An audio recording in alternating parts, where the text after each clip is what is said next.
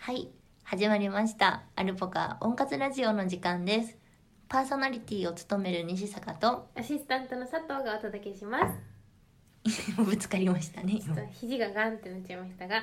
はいどうですか最近なんか温活的な話最近はですね、はいまあちょっと温活から外れてしまう、もう早速外れて申し訳ないんですけど、いや最近瞑想の話をよく聞くようになりまして、周りでうん、はい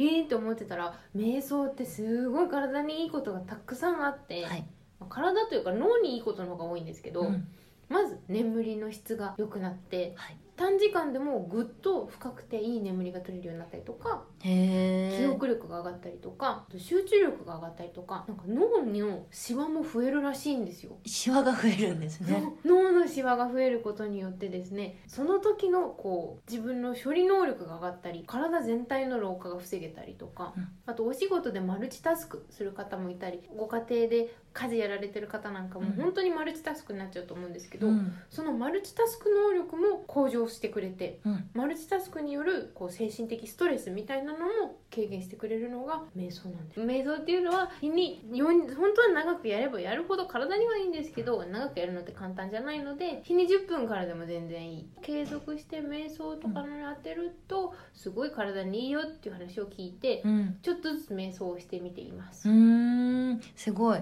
特にねあの今のご時世でお家にずっといる時間が増えてストレス感じてらっしゃる方多いと思うので確かにこれは本当にストレス軽減に効果があるというのがですね何十本もの論文で証明されているので、うんぜひちょっと気持ちが疲れちゃったなみたいな方に試していただきたいですね、うんうんやってみたいと思いますぜひ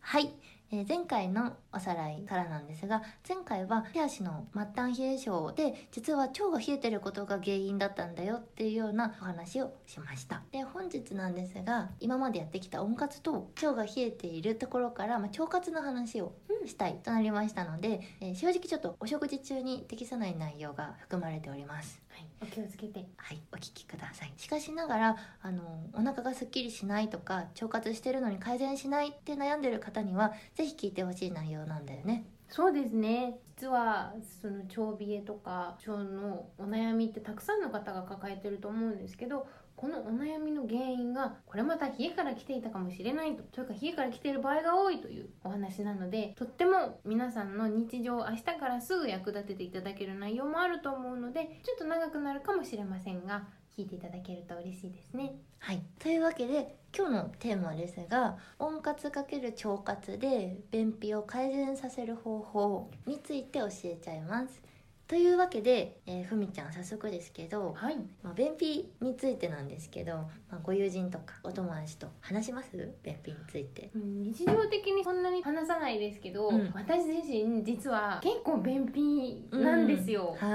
はなんいか気辛いよづねくと、あれ最後に出たのいつだっけみたいなのになっちゃって、でそうなる時にはもうすでにお腹パンパンになってて、うんなんかご飯食べたくなくなっちゃうんですよ、うん結構こう苦しいはあはあ豊満感っていうんですかね、お腹もこう胸のあたりもなんかこう何かこう苦しい詰まったような感じがして、気持ち悪くなっちゃってでおトイレ行こうにもお腹痛くなっちゃうでも出ない、うん、みたいな割と苦しい便秘になったことが何度かありますね。うん、それ辛いねそうなんです日本人のね便秘で悩んでる人って日本人の中で約500万人いるって言われてて、うんまあある本に書いてあったんですけど、日本の中でこう便秘の治療が確立したのが、うん実は2017年つい最近さついで す最近ね。らしいんですえよ、え